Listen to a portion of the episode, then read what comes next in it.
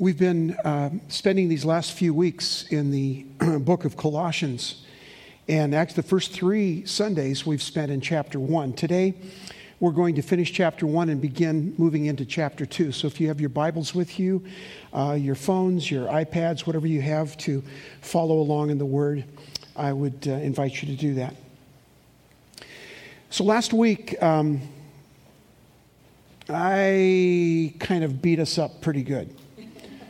Most of us, I would say, especially me, squirmed as we considered the bigness, the vastness, the enormity of our sin.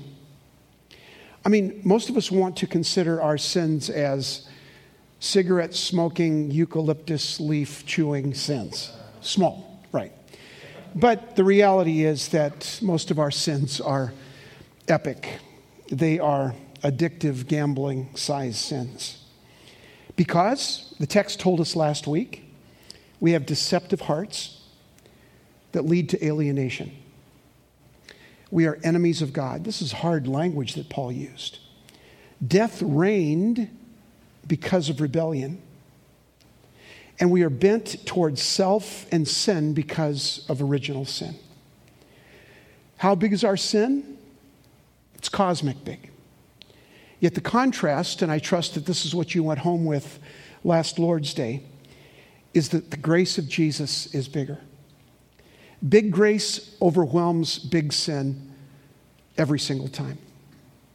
The blood of Jesus washes away our iniquities every single time.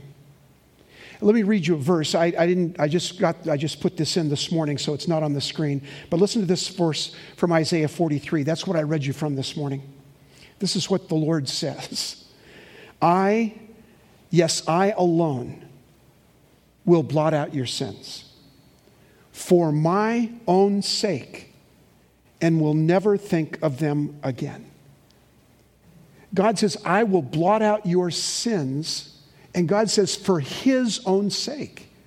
Well, why does he do it for his sake? I'll tell you why. Because he desires, he craves an intimate relationship with each and every one of us. How big is our sin? Huge. How big is the grace of God? It's much, much greater. So today we pick up Paul's words in Colossians about the bigness of Jesus, the bigness of his love and his grace. And here's the question we find ourselves asking How do we get access to this big grace? How do we uh, connect with this big gospel, this big love, this um, big Jesus that we're talking about?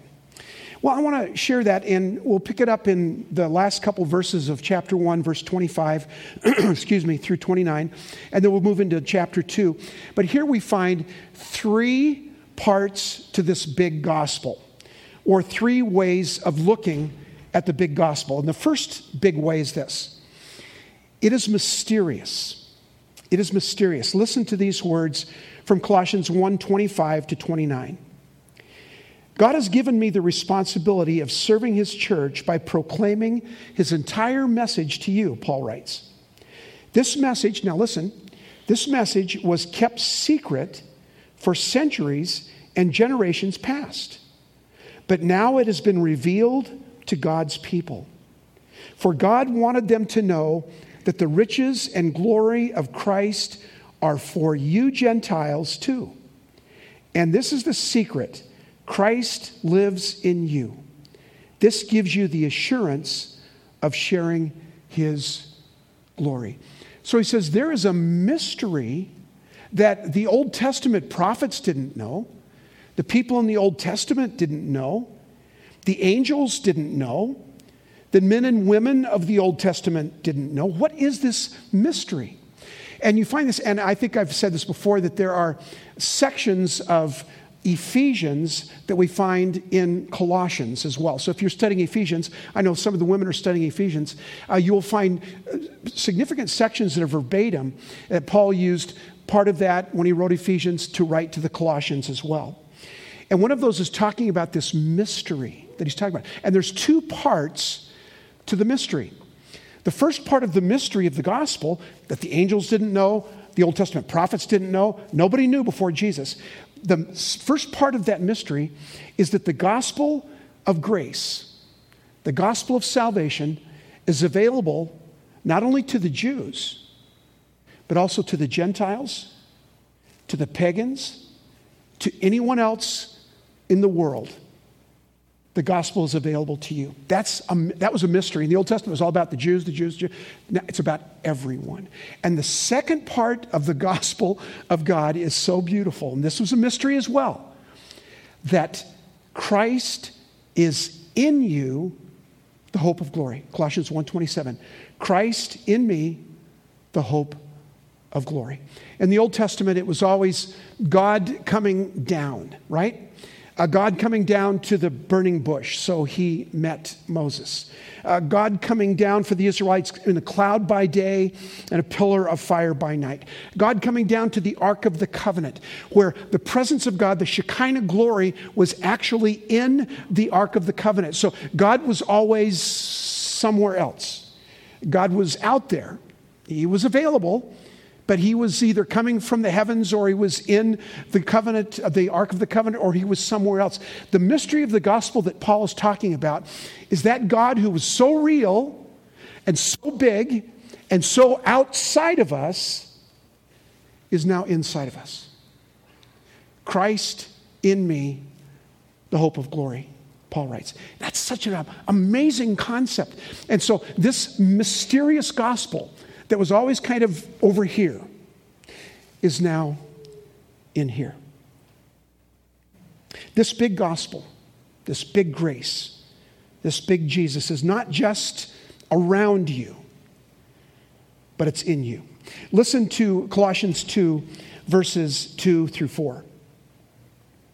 I want them to be encouraged and knit together by strong ties of love. I want them to have complete confidence that they understand God's mysterious plan, which is Christ Himself. The mysterious plan is Christ Himself, right? It's so beautiful. In Him lie hidden all the treasures of wisdom and knowledge. I am telling you this so that no one will deceive you with well crafted arguments. In Christ is all the treasures and wisdom. And those treasures and wisdom that were they used to be outside or up there.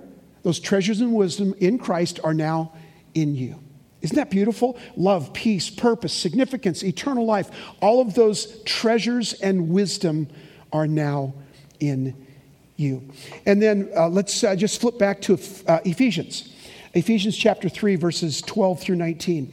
Here, once again, we see this beautiful picture of this mysterious gospel that is now accessible, now in us, not just around us, but in us. Listen to these words from Ephesians chapter 3, verses 17 through 19. Then Christ, this is great, beautiful. Then Christ will make his home where? In your hearts, as you trust in him. Your roots will grow down into God's love and keep you strong. And may you have the power to understand. Paul is saying here, I just want to give make sure you have the power to understand this one thing, right? As all God's people should. How wide, how long, how high, and how deep his love is. May you experience the love of Christ, though it is too great to understand fully. Then you will be made complete with all the fullness of life and power that comes from God. Isn't that beautiful? The love of God is so wide and long and high and deep. He said, I just want you to have the power to understand that. That all of this glory, all of this goodness, all of this greatness, all of this vastness is now in you. Uh, Sherry's, uh, for many years, she was a nanny. Uh, before we, when we were in Minnesota and, and after we moved here as well. And one of her, I don't forget which one it was, honey, but one of her little children, she was teaching this little child that, um, that Jesus can live in your heart. And I think it was Philip, he said, how can Jesus live in my chest? You know, he just didn't understand it. Well, even as adults, we kind of go, what? Here, here's the mystery of the gospel the Spirit of the living God, manifested in Christ Jesus himself, makes himself available to live in your heart. My heart, Christ's home. This is so beautiful. It's so wonderful. The word to live in means to dwell, to abide, to take up residence in. He wants to live in your heart by faith. So, this is the mystery of the gospel of Jesus Christ, this big mystery that not only is Christ available to all people, Jews, Gentiles, pagans, everyone on the planet, but that gospel is Christ in me, the hope of glory. So the first thing is the big gospel is mysterious. The second thing is it's liberating. The gospel is liberating. Some of you need to hear this today. Listen to verses 6 through 10 in Colossians chapter 2. And now, just as you accepted Christ Jesus as your Lord, you must continue to follow him.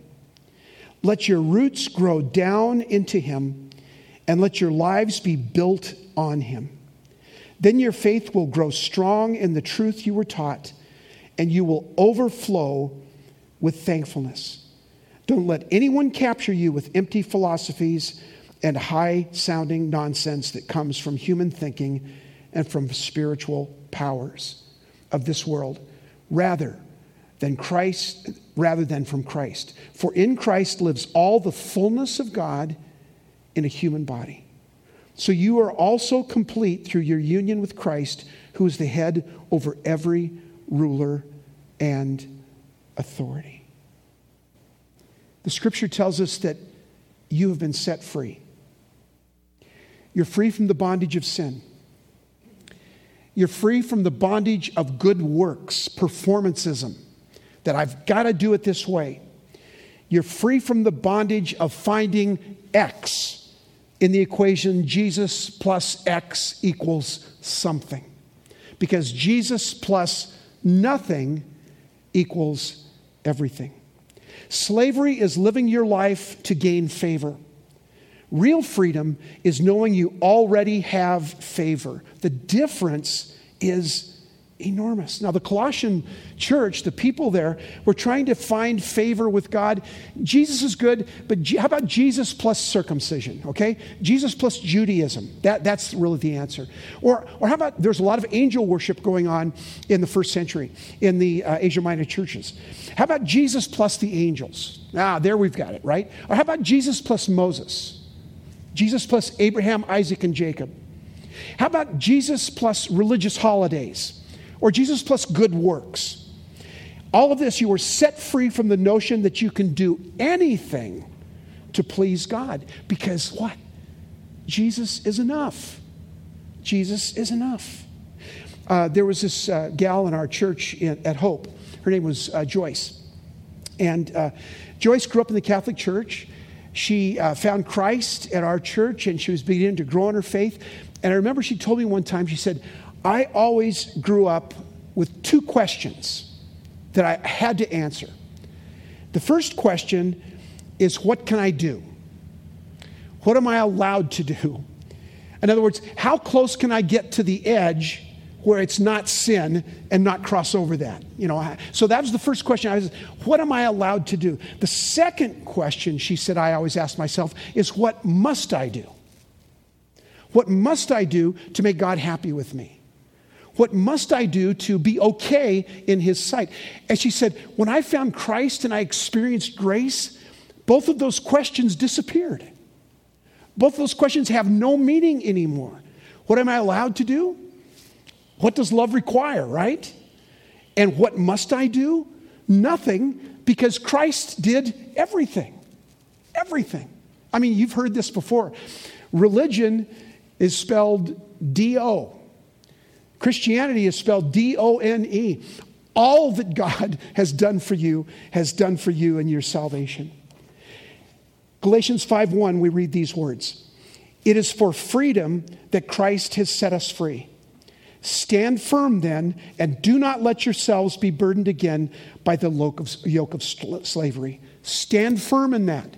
It's not about performancism. It's not about angels, circumcision, what you can do, how much you can do. It's not about any of that. Stand firm in the freedom that you have in Jesus Christ. I have a friend named Mark. In fact, we were just with him last night. And Mark says that I never knew what freedom was until I gave up my need to make everything work and make everything good. I never could. I never could experience freedom. Jesus is big enough. The gospel is big enough to set you free from your sin, from your brokenness, from your performancism, from your legalism, because you have been set free. So, this big gospel is mysterious, it's liberating, and because it is enough, listen to this, it is final. It is final. Listen, listen to Colossians chapter 2, verses 13 to 15. You were dead because of your sins and because your sinful nature was not yet cut away. Then God made you alive with Christ, for he forgave all our sins. He canceled the record of the charges against us and took it away by nailing it to the cross. In this way, he disarmed the spiritual rulers and authorities.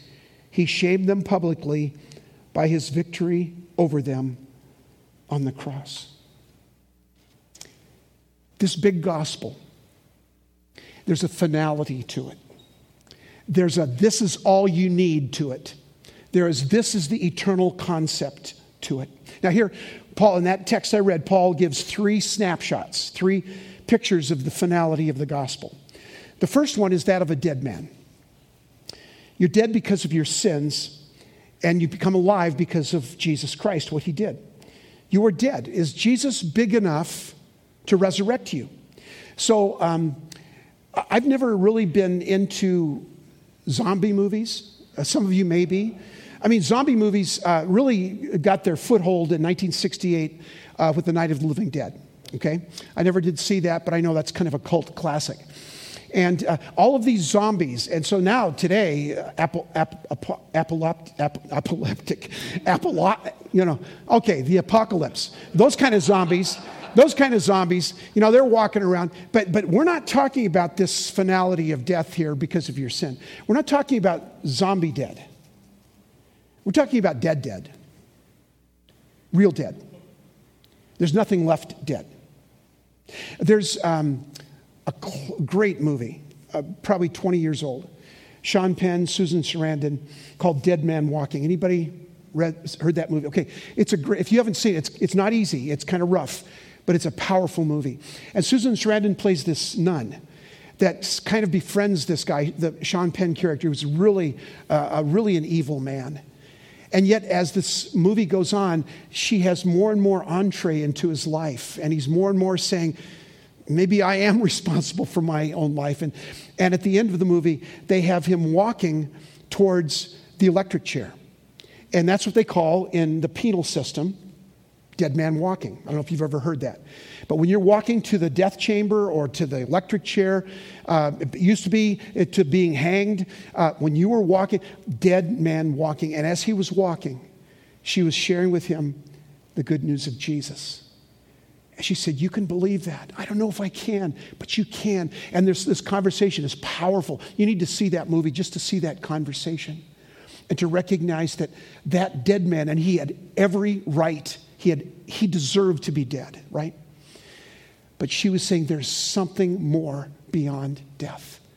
There's new life in Jesus Christ. You can made, be made alive in Christ, where you will never die again. Your sins are buried, they are over. So there's a lot that we can learn from millennials. Uh, some of us old people, we, we don't really know, you know, we already know how to text, okay, so that, that's, there's that. But uh, you can learn some stuff from old people, from young people, from millennials.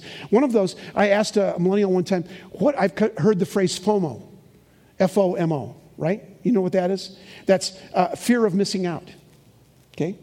Millennials don't want to miss out on something. I mean, many times they won't say yes to an engagement or to a party or something because of FOMO. maybe something better will come along, right? Fear of missing out. And then there's another one I learned from, we have a 14 year old that's kind of really close to us. She's, she's like our granddaughter in town. And um, she said one time, YOLO. I said, YOLO? What is that kind of new kind of yogurt or what? She said, no, no, you only live once. Okay? See, we can learn from millennials, right? YOLO, you can, only, let me give you a new one. And for all of us, for old people and millennials and everybody in between. YCLF. YCLF. You can live forever. You can live forever. Now, this isn't just my word. This is the word that you have heard from Paul's ministry, from being inspired by the Holy Spirit. You can live forever. That's good news. Why don't we believe it? Well, there's a 10 year old boy who wanted to be a pastor when he grew up. And one day, when the family's black cat died, he had an opportunity to do some practice preaching by conducting a funeral. The boy found a shoebox and he put the cat in the shoebox. And we placed the cover on the shoebox. The tail was too long, to, it kind of stuck out of the box. So he put a hole in the box and put the, tails, the, the, the cat's tail outside the box. Uh, that was all great. So he rounded up his friends, preached a short sermon that he had carefully prepared, and buried the cat in a shallow grave. When the service was over, he noticed that the tip of the cat's tail was still sticking out of the ground. And so every two or three days, curiosity would get the better of him. And he would go and he'd pull the cat's tail and pull the cat out of the shallow grave. Well, he did this two or three times, and finally, you know what happened. The tail came off, right? Now, when he did that, he said, Man, I, I don't know what's going on here, but let, let me tell you what this means. How many of us do this with our forgiven sins? We confess our sins, but then we continue to drag them out of their burial. We continue to pull on the tail and say, there's got to be more to this. Is it possible that God has forgiven my sins and literally buried them so that they're never seen again? How many of us do that? We know that God sees our ugly sins, but those sins are buried. It's like the author said, the most famous author in the world, right? Anonymous, said this God has buried my sins where no mortal can see. He has cast all of them in the depths of the sea, in the deep, silent depths far away from the shore, where they never may rise up to trouble me more. Let me just say this in a very loving, kind way. Stop pulling on the tail of your sins. Stop pulling up out of the grave and looking at it again and weeping over it again and saying, I'm sorry again. Stop pulling the cat out of the grave. The finality of the death of the old nature, the death of our sins, are buried and never remembered. Ever. Another picture of the finality of the gospel is a debt owed. The Bible tells us what we read in Colossians 2 that, the, he, that God has canceled the record of your charges. Now, the Greek word for debt is a charge list, uh, like an IOU. And now, all of your debts, all of your sins are listed on this charge list. Um, some of you have a couple of sheets, some of you have reams. and reams and reams and all of this charge list of all the sins, all of the debts that you have owed. And remember, your sins are big. They're not cigarette eucalyptus sins, these are big, big sins, right? Secret thoughts, acts of selfishness, the number of times you've said no to God. All of those charge lists. Now, you know this story. Many of you have heard this illustration. In Jesus' day, they had what they called a debtor's prison. And outside the debtor's prison, uh, you owed certain debts. Maybe you owed some cows and some uh, sheep and some money and some things. And they would throw you into this debtor's prison until the debt was paid. And you ask the question, well, how am I supposed to pay the debt if I'm in debtor's prison? Well, that's pretty much your problem. I mean, you pretty much got yourself into this position. Don't blame blame the you know the jailer, right? So, and then on the, the people be in the debt, and then they have this parchment, this vellum, this a papyrus and they would write all of the debts. Here's what you owe, here's what you owe, here's what you owe, here's what you owe. When that was finally paid off, if it was paid off, and that happened very seldom, when that was maybe say a loving family member or somebody that you knew paid off your debts, here's what they would do they would put a big cross over it and they would write these Greek words It is finished. Guess what the three last words of Jesus said on the cross? It is finished. Don't pull it up by the tail. Don't keep trying to examine your past sins that have been forgiven and forgotten. The charges against you have been paid, canceled, wiped out. Now, interestingly, um, the substance on which ancient documents, including debts, were written, charge lists, right? They were written on this, as I mentioned, papyrus or a vellum. Uh, they were basically animal skins, very expensive.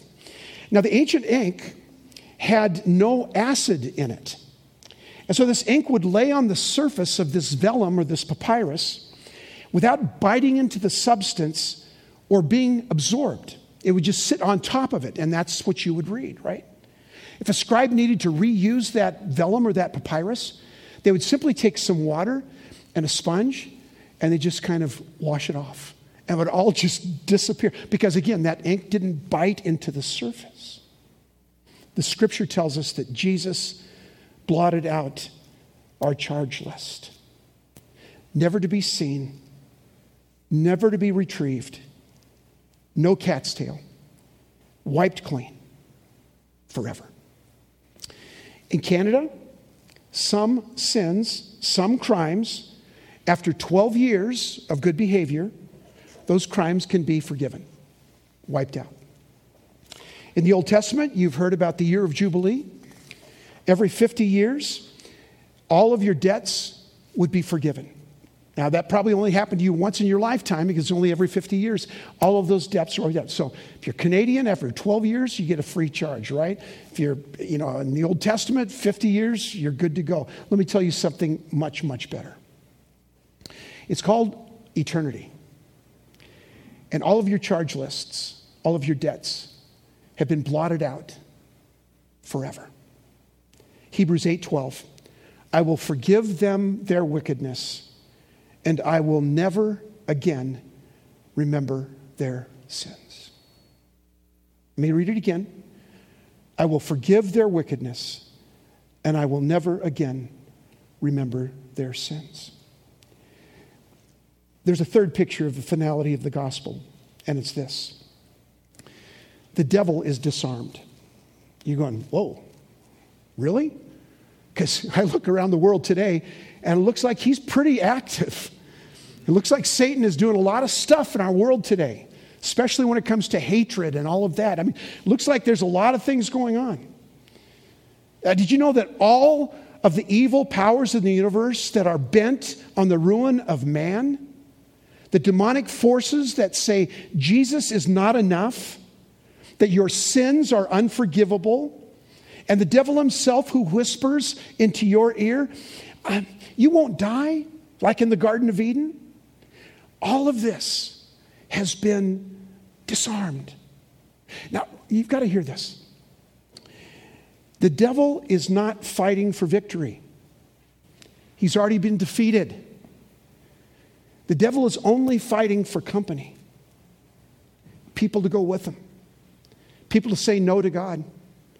People to say no, no, no, no, no until finally God says, okay, have it your way. I mean, God literally blockaded the road to hell with the cross of Jesus Christ. You've got to go way around that to say no to God. He disarmed the devil. I mean, consider the events of Easter and Good Friday, right? Here, literally, God is killed on a cross. And the devil is shouting, All right, I've won. Victory, finally. I've defeated this guy. And then three days later, he rises from the dead. And everything that the devil thought was amazing and wonderful and good was the worst day of his life. You need to remember that when it comes to thinking about the virus and all the things that are going on. Say, this is the worst thing. God's promised to turn all these bad things on their ear and turn something good out of them for those who love and serve the Lord. You need to remember that. You need to believe that. The worst thing that the world ever thought could possibly happen, the death of God, was the greatest victory that ever happened in the universe the resurrection of Jesus Christ. The devil, the Bible says, our text says, was shamed publicly by the cross. He intended evil, but it became the greatest victory. He was neutered, he was emasculated, he was defeated by the power of the cross. How big is the gospel? Is it big enough for you? The gospel is mysterious because it's available to all people and is Christ in me, the hope of glory. And the gospel is liberating, it sets you free from having to always try to perform. And the gospel is final because your sin, your sin is dead, your debt is paid, and the devil is disarmed. How big is Jesus? How big is Jesus for you? Would you bow your heads with me, please? Father, we, we are so sorry that we make you so small. We're so sorry that we keep you in a box. We're so sorry that we make you kind of our puppet, a, a, cosmic Santa Claus. When we need something, we'll pray and we'll talk to you and say, please give me this. But Lord, when we look at this amazing passage of Scripture in Colossians 2, we recognize how enormous your love is for us, how wide, how deep, how long. Oh, Lord, your, your love is so great. And, and Father, also, we, we just realize that uh, no matter how big our sins are, and they are big, they're cosmic big, Lord, and we're really sorry for that, but, but none of them are bigger than the cross of Jesus Christ. None of them are bigger than the blood that was shed on the cross 2,000 years ago. Your love for us is great. Our debts have been, fa- have been, have been actually forgiven and wiped out, buried, never to be seen again. Our sin is dead. I mean, dead, dead. And you have disarmed the devil. Lord, what an amazing passage of scripture that is. Lord, here's what we need to do now. We need to say, Lord, I believe that. Oh, oh, I believe it for you know, Mother Teresa, Billy Graham, somebody. No, no, no. I believe it for me.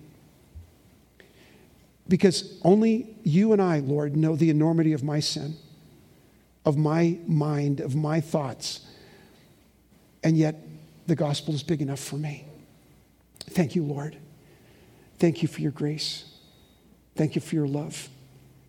And thank you that we can experience life in its fullness because of Christ in me, the hope of glory. And we pray this in Jesus' name. Amen.